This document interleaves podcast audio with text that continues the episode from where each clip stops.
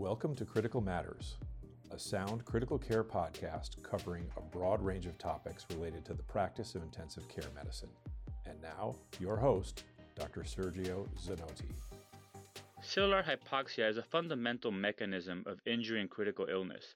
The physiological and pathophysiological responses to extreme environmental challenges may be similar to responses seen in critical illness. Today, we will explore the intersection of high-altitude medicine and physiology with critical care.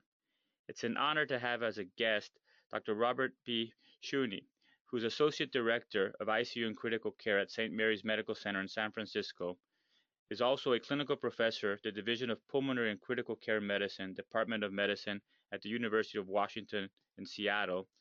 Doctor Schoene is a practicing intensivist with a long and distinguished academic and research career. As an educator, he has held faculty appointments at the University of Washington and at the University of California, San Diego, where he served as program director for the internal medicine residency. Doctor Schoene is a prolific author and researcher with over one hundred publications. He is the co-author for the book High Altitude Medicine and Physiology, currently in its fifth edition. His research has focused on pulmonary physiology and altitude medicine. He has been part of numerous research expeditions to locations such as Mount Everest and Denali. Since this is not enough, Doctor Schoene is also a published poet and photographer. He is known to his friends as Brownie. Brownie, welcome to Critical Matters. A real pleasure to have you here today. Well, thank you. My pleasure, too. So I think that a, a great starting point would be just if you could share with, with our listeners a little bit about your experience in Mount Everest. Well, it's interesting. I people ask me how I got interested in mountains, and Uh, the fact of the matter is it's because I grew up in Ohio and there were no mountains there. And my parents made the mistake of subscribing to National Geographic magazine, where there were a bunch of things that were uh, inspirational to a ten-year-old kid, one of which was mountains. So I always wanted to go to the mountains and never had the opportunity growing up. But when I got to medical school at Columbia, there were several classmates of mine who were already were fairly accomplished rock and ice climbers. So I channeled my athletic enthusiasm to them. And then I, after medical school, I had to move west. So I went to Seattle to train and then stayed there for many years. During my pulmonary fellowship, I was studying a lot of physiology, exercise physiology, and so forth. A man named John West, Doctor West at U C S D, a very uh, preeminent uh, pulmonary physiologist who many of us know, was putting together a research expedition to Mount Everest. I had been to the Himalaya before, and I was just finishing my fellowship, and I figured, well, I might be a good candidate to go on this research expedition. So I, since I didn't know how to type, I hand wrote a letter, Dear Doctor West, uh, blah, blah, blah, and, and I was fortunate enough to be chosen to go on that expedition as a climber scientist. And that really launched my enthusiasm for research and physiology. And it obviously allowed me to uh, combine my passion for the mountains and what was going to be and has been a really fun career. So in that first expedition to Everest with Doctor West, tell us a little bit about what the, the type of research you were doing and at what altitude were you, where was the, the lab based? Yes. So this was in August. Uh, we started in August of nineteen eighty-one, and we walked into Everest from pretty much Kathmandu and uh, for three weeks, which was a wonderful experience in and of itself. We set up a laboratory, uh, several laboratories. One was at base camp at about eighteen thousand feet, where a lot of blood work, sleep studies, and things like that were done. And then we set up uh, the main laboratory at twenty-one thousand feet above the Khumbu Icefall, up in what's called the Western Cwm, this long, uh, beautiful glacier. And that laboratory at twenty-one thousand feet is where we did all of our exercise testing, further sleep studies, nutritional studies, um, and neuropsychometric testing as well. And then we had a lab for a short period of time up at twenty-six thousand feet, which didn't last very long because the wind blew it away. But at twenty-one thousand feet, we were able to do a number of studies, most of them focused on exploring the limits of performance at extreme altitude. In other words, as oxygen availability diminishes, what can the body do and how does it compensate? And that's obviously not too dissimilar to our patients, although the patients don't start out quite as healthy. And so we had a, a cycloergometer. We made measurements of V O two and ventilatory response and cardiac response, and all done by hand in the old-fashioned way because we didn't have all the computerization that we do now. But that's where I really learned my physiology, when my P O two was probably in the uh, thirty uh, millimeters of mercury range. And so Doctor West and Doctor Millage and Lahiri, who were the senior investigators, I just felt so lucky as a young investigator to be part of that. So we, we did a lot of studies at twenty-one thousand feet where the barometric pressure is about three hundred fifty millimeters of mercury. And then as we got acclimatized, we did simulated higher altitude studies, breathing first sixteen percent oxygen, which uh, simulated the South Col at twenty-six thousand feet, and then fourteen percent oxygen, doing maximum exercise tests at twenty-one thousand feet, breathing fourteen percent oxygen, which mimicked the summit of Mount Everest. And to, to give our listeners a reference, uh, at the summit, the expected P O two, or the it's been measured, I think, in subsequent uh, research me, uh, um, uh, treks, is probably like the P A O two is twenty, twenty-nine. Is that correct? Yeah, it, it varies, of course, because uh, everybody has a little bit of a different ventilatory response. And uh, one of the things that was my area of research even before that expedition was the control of ventilation. So I hypothesized to Doctor West that there would be a spectrum of ventilatory responses uh, to the, the altitude, various altitudes, and tested that in Seattle, and then we took it to Mount Everest. And so uh, you're exactly right. There are P O two. Well, first of all, let's do a little bit of quick math for those interested in the alveolar air equation. Uh, it's the, the barometric pressure, which we measured on the summit of Everest, is about two hundred fifty millimeters of mercury. So if you do some quick math, take away water vapor and multiply by twenty-one percent, all of that, the inspired partial pressure uh, on the summit is forty-three millimeters of mercury, whereas here in San Francisco, it's one hundred fifty. Okay. So you then have to put that in the alveolus. So in order to have any room in the alveolus, uh, you have to really hyperventilate a lot. So the P C O two ranges anywhere from about eight to eleven millimeters of mercury at rest. So then uh, that makes the alveolar P O two about thirty-two, and then with an alveolar arterial gradient, the P O two uh, from arterial blood, which has been measured, is anywhere from about nineteen to twenty-six millimeters of mercury. Now, one of the things that has always struck me, Brownie, when, when I've never been to Everest, but when I read about these studies, is uh, the ability to tolerate these degrees of hypoxemia.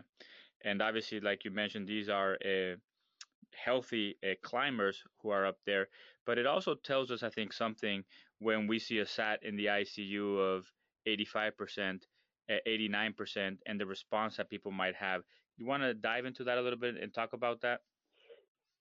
Yeah, that's really actually one of my uh, uh, bugaboos, so to speak, in the I C U. And there are a lot of good data which show now that we're able to measure gene signaling with H I F one alpha and then the, all the transcription of E P O and V E G F and all of those downstream genes, that that stimulation from hypoxia is important to uh, start those cascade of events which protect against oxygen. And what we end up doing, I think, uh, is give people in the I C U way too much oxygen, and the therapist and the nurses, oh, the saturation's, you know, ninety percent. Well, that's perfectly fine. And so, but your point is a good one, because everybody, including healthy climbers and patients, adapt differently at different rates and to a different extent. And I think one of the things about human physiology that's so fascinating is that the, the bell-shaped curve uh, physiologic responses, whatever they may be, whether it's the ventilatory response to hypoxia, secretion of insulin, all of those things, is pretty broad, because we as humans have been able to sort of beat the physical game to a certain degree. If you're a cheetah or an antelope and you have a broad bell-shaped curve and you're slow, you're going to starve or be eaten. So uh, humans, on the other hand, have uh, uh, this variability, and it, that's why people get pulmonary hypertension at certain levels of P O two and others don't.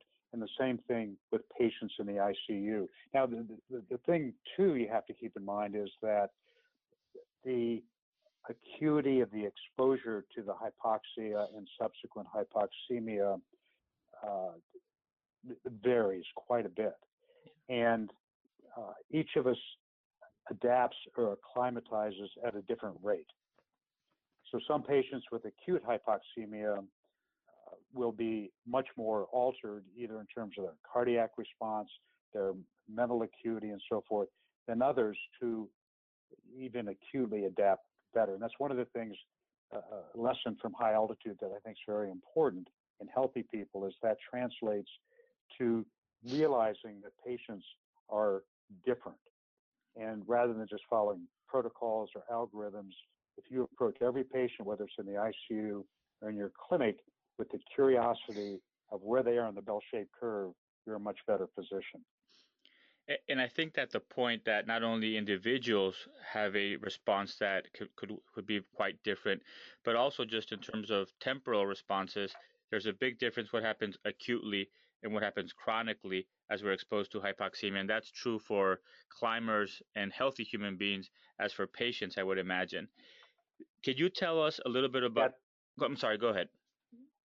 No, I was just going to say that's a, a very important point. You're absolutely right. That, and even some of the world's great climbers, for instance, take a while to acclimatize. And once they acclimatize, they obviously are performing at the top of the world, so to speak, uh, whereas others acclimatize much more quickly. And that's the same thing for patients. And I think the one of the things we did on Everest is we also looked at neuropsychometric testing, and uh, which we ended up getting published in the New England Journal, because, again, there was a spectrum of responses and adaptation to these severe degrees of hypoxemia. And uh, that, that carries right over to patient care. And I think that from a, from a medical perspective at high altitude, and we can uh, talk a little bit more about this next, it, also there are there's a spectrum of diseases of those exposed to acute, sorry, acute, acute hypoxemia or high altitude. And then there's a, probably a spectrum of changes or quote-unquote diseases that have been studied in people who have lived at high altitude for very long times.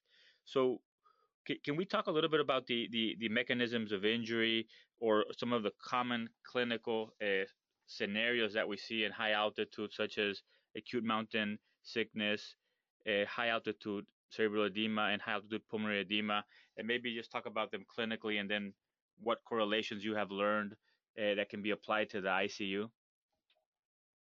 Yes. Um, people who go to high altitude, again, will have varying susceptibilities to uh, the altitude illnesses that you mentioned. Acute mountain sickness, for instance, is pretty common. Uh, and I did a sabbatical years ago in Colorado looking at a more moderate altitude of nine and ten thousand feet. And we were studying people who came there to go skiing from, you know, Atlanta or L A or some low altitude area. And there was a fairly high incidence of acute mountain sickness. It is uh, frustrating. A headache is sort of the main symptom, lethargy, loss of appetite.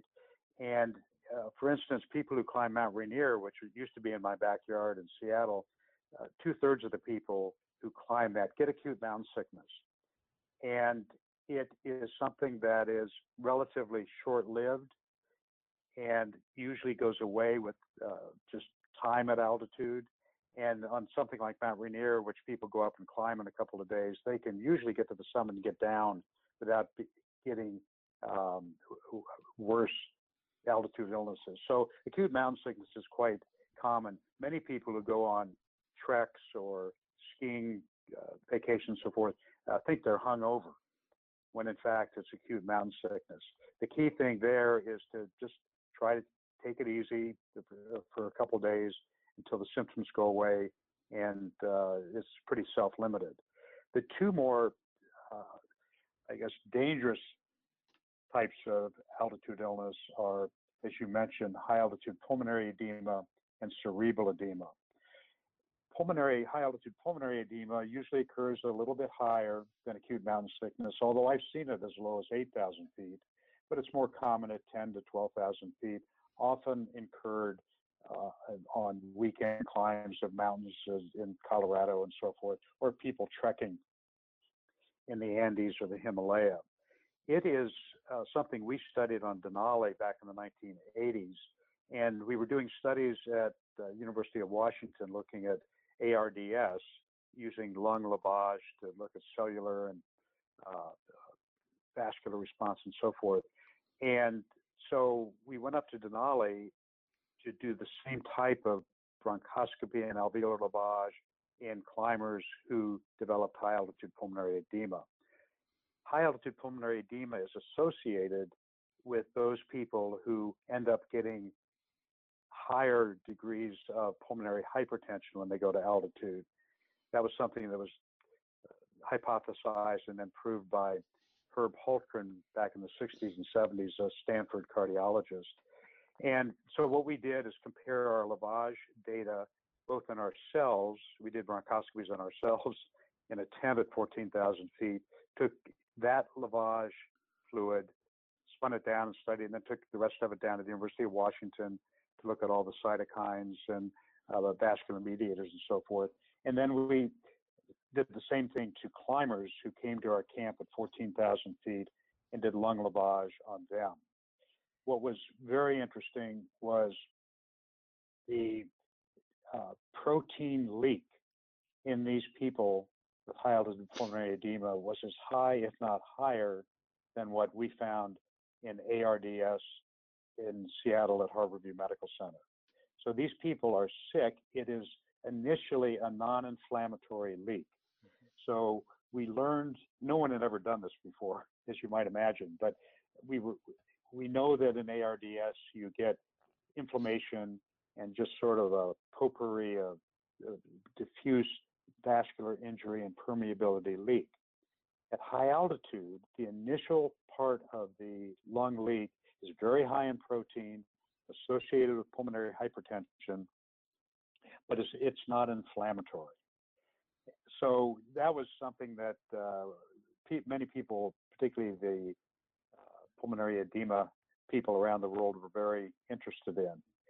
So that was one situation where we were able to compare uh, A R D S patients in the I C U with otherwise healthy but pretty sick climbers at fourteen thousand feet.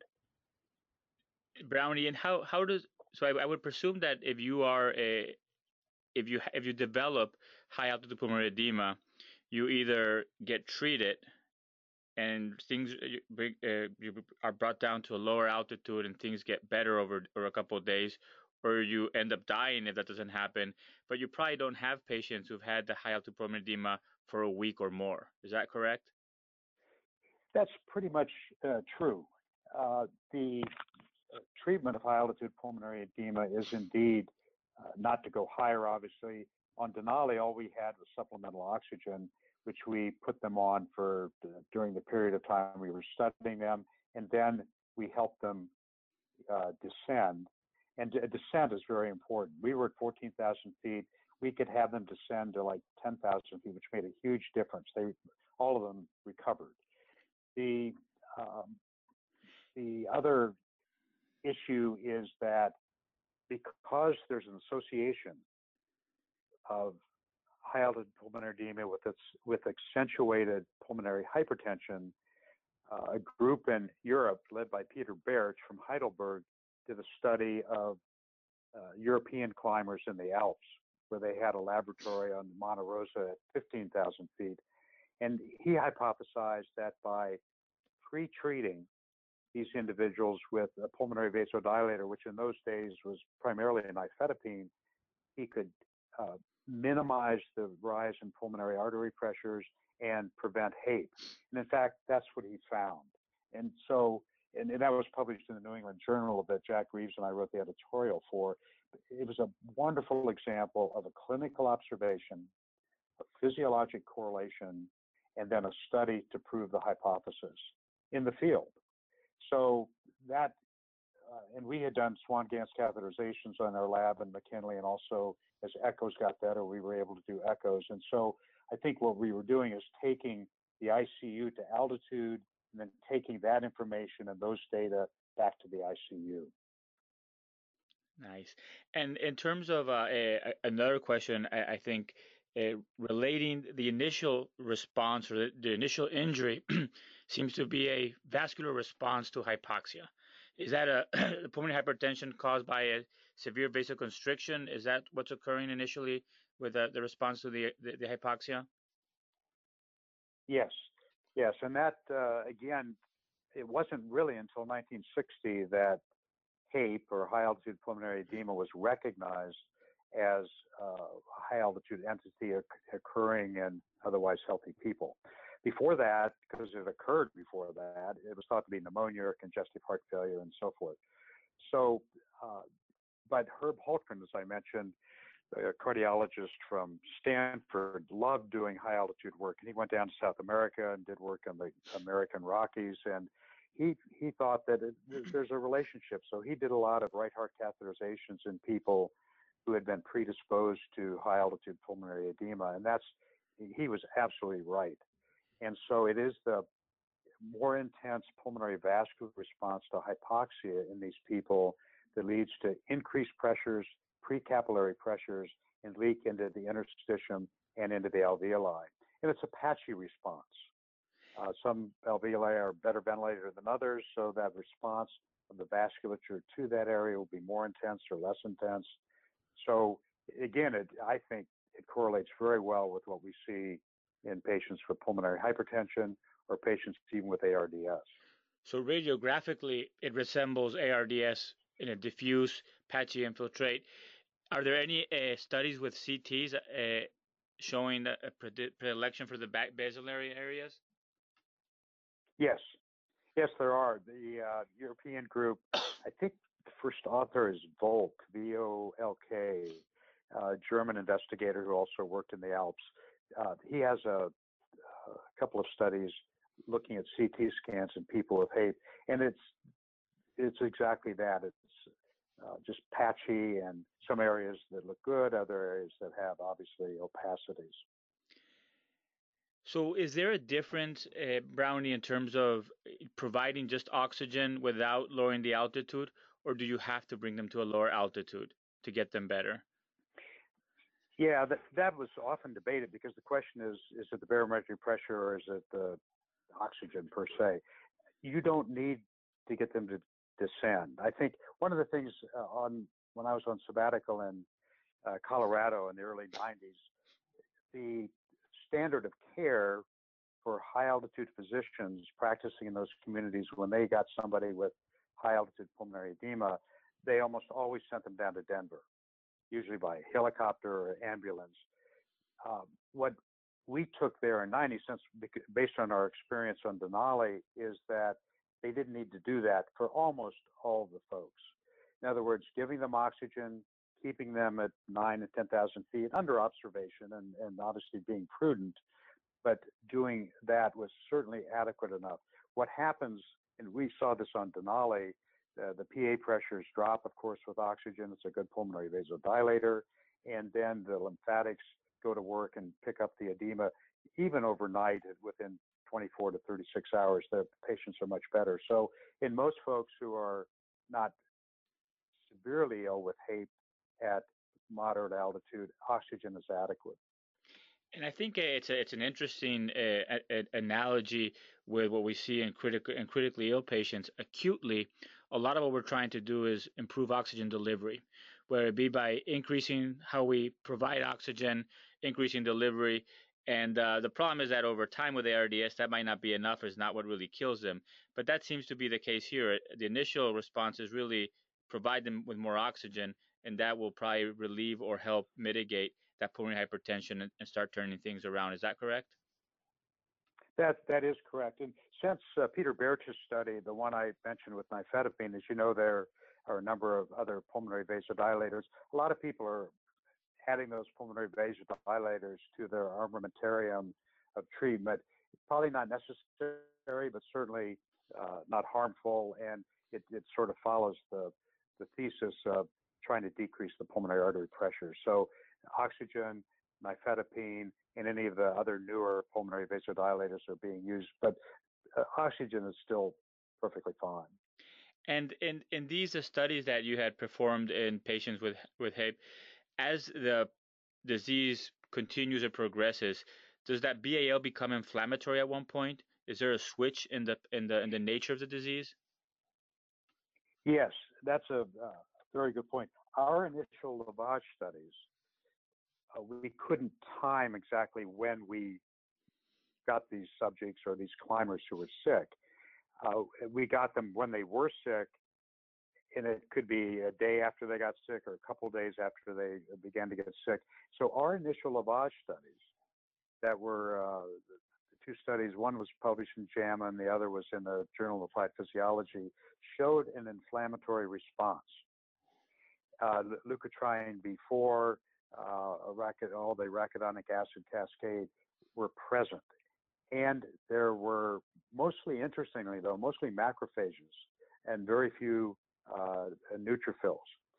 So Eric Swenson, uh, who came up to Denali uh, from the University of Washington, a very dear friend of mine, he sort of took that thesis and later did a study in the Alps with Peter Bärtsch, and they took Uh, sort of these hapless European climbers who were predisposed to H I P, took them up to the Monte Rosa hut, and as soon as they started to get sick, he did bronchoscopy and lavage and found that it was not inflammatory.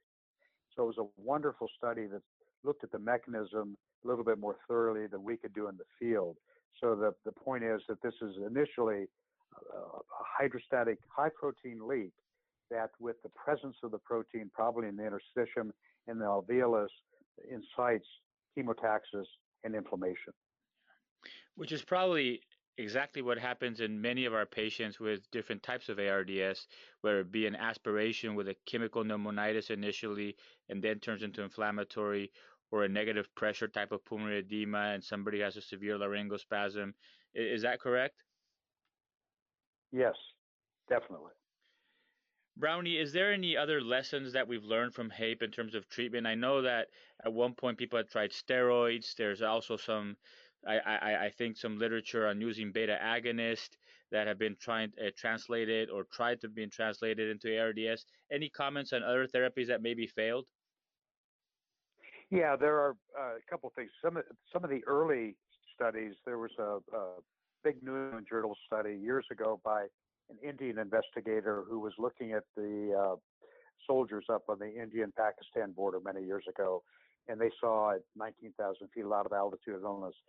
He wrote and described these folks in the early sixties, and they were using Lasix. Probably not a good thing to do, because these people are pretty volume depleted anyway, and so you're adding uh, another insult, I think, to the hemodynamics of H I P. So nobody uses that.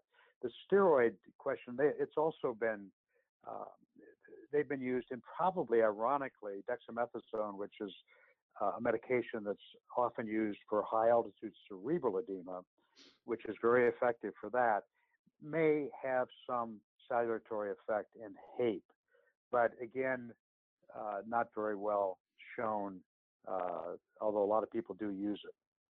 And then you also mentioned beta agonists. The uh, Uh, the beta agonist story is interesting, maybe not a very practical one, but Claudio Sartori, Italy, when he was over here at U C S F, either doing a fellowship or something, he was doing a lot of work in pulmonary edema, and beta agonists increased alveolar fluid clearance through the sodium potassium A T Pase pump on the epithelial lining. So he tested uh, high doses of salmeterol to uh, H A P E susceptible individuals in the Alps. And he showed too he could minimize or prevent H A P E, probably by increasing alveolar fluid clearance. The, that's oh, some people use it. It's certainly not harmful. It's not really a, a frontline medication for H A P E. And that has been translated into the A R D S realm uh, without, I would say, great success. But in the initial studies, there was some promise, but it hasn't really panned through to something that I think we use on a, on a regular basis. But it probably came from those observations. Correct. One of the, the myths, I think, that are commonly uh, believed by, by lay people or people who are not exposed to altitude very commonly is that if you're going to go and climb, you you need to be you need to get really really fit. But the reality is that you can be very fit and get into a lot of trouble just because of the genes you have. Is that correct? That's a, a great point. People say, well, I'm going to go get fit. Now, first of all, it it does help to be fit, and the, the reason that is, one, it makes the adventure a little bit more enjoyable, and it also adds a safety factor, because if you get caught in a storm and you need to get off the mountain, you've got to be fit and you've got to have speed. Now, having said that, being fit will not prevent you from getting altitude illness. And in fact, what's interesting is I think the fitter people are, the faster and higher they go, the, uh, with lack of acclimatization, the more likely they are to get one of the altitude illnesses. So uh, fitness is great to have, but it really doesn't prevent you from getting any of the altitude illnesses. And in terms of uh, what, what can be mitigated, obviously, is, like you said, the rate of ascent and acclimatization, which, as you pointed out in your first expedition, you climbed to base camp over three weeks, but people probably sometimes do even longer periods in order to prepare for higher altitudes. But uh, can you talk a little bit about what we have found about specific uh, genotypes or genetic predispositions to tolerance to altitude? At the tolerance to hypoxia yeah, and altitude? Right.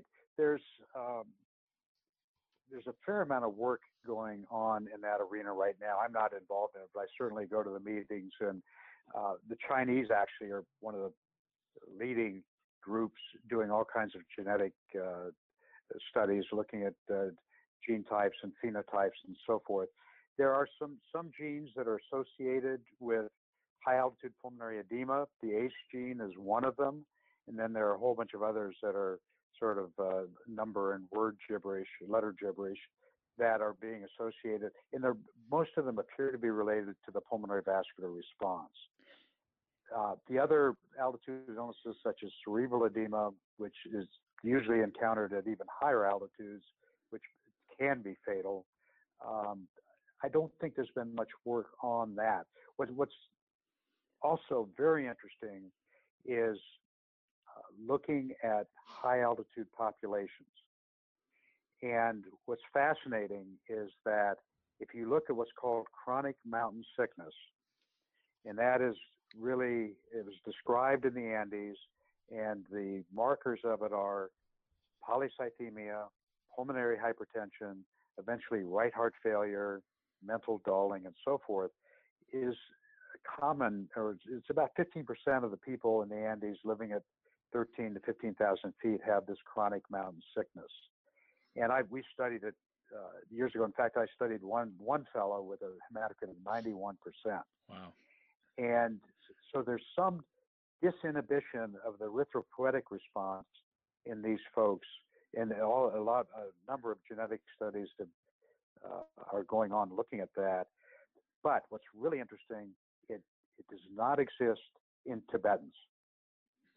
And the Han Chinese who have been sent to Tibet uh, get this chronic mountain sickness, whereas the incidence in uh, native Tibetan is about one percent or less.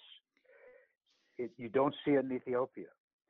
So if you adhere to the fact that we as humans sort of began in East Africa, migrated north into Europe, across Uh, the Mideast, across the Tibetan Plateau, down into Asia, up into Asia, and across to North and South America, these human populations have been deposited in those various areas in a chronology that suggests that, for instance, the Tibetans have been there much longer than the Andean high-altitude natives and have thus adapted much better. They do not have pulmonary hypertension in Tibet. The Tibetans don't. Whereas, again, as I mentioned, in South America, it's very, very prevalent. So it's almost evolution, uh, just viewing evolution in process, because um, uh, over the tens and hundreds of thousands of years, it looks like the genetic uh, adaptation is, is very real. That, that is fascinating. And I, as you were explaining that, I was actually thinking, uh, is there a difference in how long they've been living at altitude? And obviously th there is, and that probably relates to, to evolution. And maybe it's, I guess it's like climbers. Most of the very, very accomplished climbers probably have a good genetic predisposition to, to our tolerance of altitude, because otherwise they wouldn't become very great climbers. And uh, that's the, right. the, the other question I, I, I always I, say, go ahead. I was just going to say, if you want to go to the Olympics, if you want to win a Nobel Prize, if you want to climb in the Himalaya, you have to choose your parents very well. Exactly. So I, I was going to ask you a similar question. Uh, if you want to survive A R D S, are your parents that important? Well, it, it is interesting. There are some Uh, genetic studies looking at predisposition to A R D S, and the literature has uh, a number of people who've gotten repeat episodes of A R D S. And uh, right up the hill here at U C S F, they're, they've been looking at some of those people. Michael Mathey and the group uh, uh, here have been trying to look at some genetic predisposition and find some markers. And they, I think they have found some things that are suggestive that there's a predisposition uh, to A R D S. So would it be fair to say that if you have uh, the genes that are associated with a, a higher frequency of having H A P E or other high altitude um, injuries, it's probably likely that you would do worse with if you got a, the same intensity R D S than a, a high accomplished climber who obviously has uh, shown to have the predisposition not to have those problems? Is that something that's been looked at? In answer to your question, I, it's no. However, your thought is interesting in that there may be those who uh, are predisposed to high altitude pulmonary edema that may be predisposed to A R D S, or if they get A R D S, have a more severe. Again, the pulmonary vascular response is so important in H A P E, and I'm not sure it's a primary uh, catalyst for, for A R D S per se. It may be a post facto one, but I don't know. I, no one's looked at that. Well, I think that clearly uh, um, the exposure to, uh, to low oxygen at high altitudes has provided a, a great laboratory for us to, to explore and understand responses to hypoxia and try to bring those down to, to the I C U and understand a little bit more about what happens to our patients. But I think that um, I'm also very interested, Brownie, in the, some of the lessons that you've learned of working in these harsh environments in terms of professionalism, teamwork, that you could bring back to the I C Us today. Yes, I think that this is something I think about a lot. First of all, I feel very fortunate to have had these experiences, but it really comes down to teamwork. And obviously, on an expedition like Everest or on Denali, where the conditions are harsh uh, and you have a diverse group of people there, I will say that uh, John West chose an excellent group to go to Mount Everest, where you can read about expeditions where people quibble and they fight and so forth. This was a very harmonious expedition because I think people weren't there just to climb the mountain, because very few people had climbed it in nineteen eighty-one. They were there to try to climb it, which we which we did and luck, we're lucky to do, but we were there to have another part of the mission, and that was to do the research. Many of us are still very close, dear friends, and the others have just gone to other parts of life we don't intersect, but It, it that to me, coming back from that expedition, I just felt so lucky.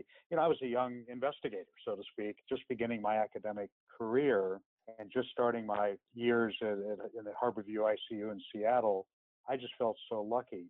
And what I what I say, a leader is one who treats everybody the same. For instance, John West chose very carefully what I think was a great group of people, and then he let each of us do our duty, run with the ball, and he trusted us. What that means is that each of us upped the ante for our responsibility to each other and to our individual jobs, and we grew because of it, and the whole endeavor was successful. For instance, again, I was just a, a young kid, so to speak, and John called me uh, a couple times, but he called me once and said, could you put all the food together for Mount Everest? And I'm thinking, oh my God, but that's the only call I got. And then he called me later and said, you've been doing some work in the control of ventilation, uh, and you wrote a paper on the hypothesis of high altitude.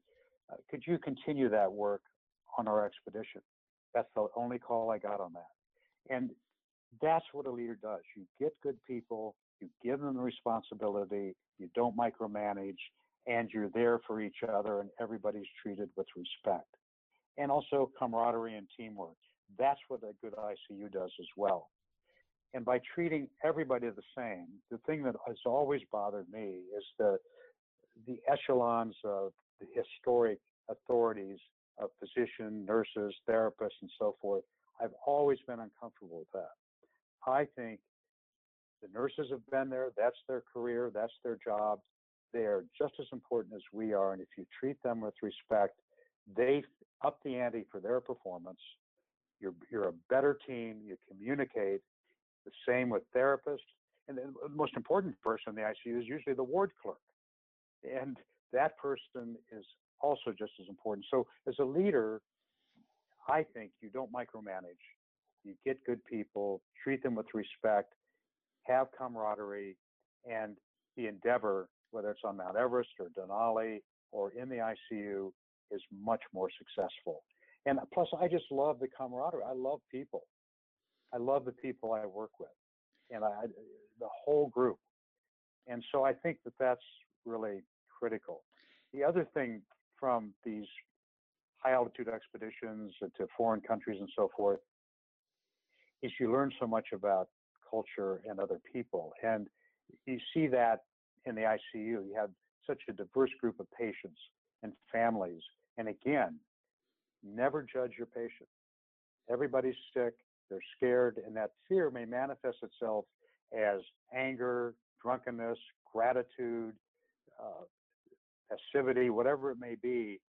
But if you treat everybody the same and make no judgment, people see that, your team sees that, and again, the endeavor is much more successful. I mean, that's, I, I so strongly believe in that uh, credo, so to speak, that uh, I feel very lucky to have worked with teams, and a lot of it was uh, sort of an example over on these high altitude expeditions. And I think that uh, those are phenomenal, phenomenal insights. And I think of three uh, recurrent themes in terms of high performing teams, in terms of creating a culture that's really of, of a successful intensive care unit that you mentioned. And the first one is shared purpose. When the leaders can really uh, express and make everybody see the shared purpose of the mission, I think everybody is significantly more uh, engaged and cohesive. And that is something that I think sometimes we forget why we are in the I C U and what is our shared purpose. Uh, number two, I think what you talked about uh, as Doctor West as the leader, I always say that if you have a leader and follower, at the best you get compliance. If you have a leader and multiple leaders, you'll get engagement. And the idea of giving people the power to do their best. And that, I think, ultimately leads to the third, which is the basis of all this, which is respect of each other and what everybody brings to the table. That is uh, that is phenomenal, phenomenal insight. I usually uh, close with uh, three questions not related to medicine. Um, I'm all, uh-huh. almost almost inclined to stop here because that, that those insights were so powerful. But I think we'll go ahead and do it as well, if that's okay with you, Brownie. Sure. You bet. So the first question is, what book or books have influenced you the most, or what book have you gifted most often to others? Yeah, well, there are, of course, uh, tons of books I've really liked, but there are maybe three arenas. One is is adventure and altitude. And so there are two books that I have, have influenced me and that I've also given to many people. One is called Everest, the West Ridge, written by Tom Hornbein, H O R N B E I N. He was a member of the nineteen sixty-three American Everest expedition. He then went on to a very illustrious academic career in anesthesiology at the University of Washington. So I got to know Tom very well. And he sort of took me under his wing and mentored me. In fact, I just talked with him this morning. He's in his mid eighties now, and he's still out climbing. The, the words of wisdom that he brought from his expedition, where he climbed the West Ridge, and his insights, that's a phenomenal book. Another one is Endurance by Alfred Lansing. It's, of course, the story of the Ernest Shackleton expedition to Antarctica back in the nineteen teens. That is a, a wonderful, mesmerizing read. And Shackleton has come down over the years as probably one of the greatest leaders of all time, because he took these people down there. They got into trouble. Their ship got locked into ice. And nineteen members of that expedition, all the trials and tribulations, largely through his leadership, returned to England. That's a great book. I've given that book to a number of people. I also am a great fan of poetry, and Pablo Neruda, the great Chilean Nobel Prize winning poet, has a number of volumes, many, many, but I I really have given volumes to, to many people. The, the other category are more contemporary, but also books that are very relevant, that are bestsellers, actually, that I'm sure many of the listeners have read. One is uh, Being Mortal by Atul Gawande, and um, just about the dignity of life and the dignity at the end of life. It, it's if, if people haven't read it, that I've given to a number of people, because we deal with that every day, and we deal with it in ourselves, having dignity at the end of life, that that's also an important part of life. And the other one is, uh, and I'm blocking on the author's name, but it's it too is a recent book called, called When Breath Becomes Air. And that is a a book written by a, a young neurosurgeon who for some reason came down with lung cancer. And it's the story of the beginning of his career, but also his dying of that cancer. It is just heartrending. Uh, but those are the books, uh, along with many others, but the ones that I, oh, there's one other called Touching the Void uh, by Joe Simpson. It's, it's a mountain climbing book in, in the Andes. That's another one that is just spellbinding. And I think that the the common theme, where you are on Everest reading poetry from Pablo Neruda, or reading Being Mortal or When Breath Be- uh, Becomes Air, is that they all speak to our human nature and to the same uh, challenges and questions that remain over time. Those never change. And I think that uh, right. uh, that is probably what's most important on a daily basis for us to remember. So uh, these are great, great reads. I've read uh, several of them, not all of them, but I definitely will pick up the ones that I have not. So the second question, Brownie, is what do you believe to be true in medicine or in life that most other people don't believe? Well, I think one of the things, well, let me pick this one out. I, my, uh, As I mentioned at the onset, I grew up in Columbus, Ohio, and my father was a professor in the Department of Medicine at Ohio State.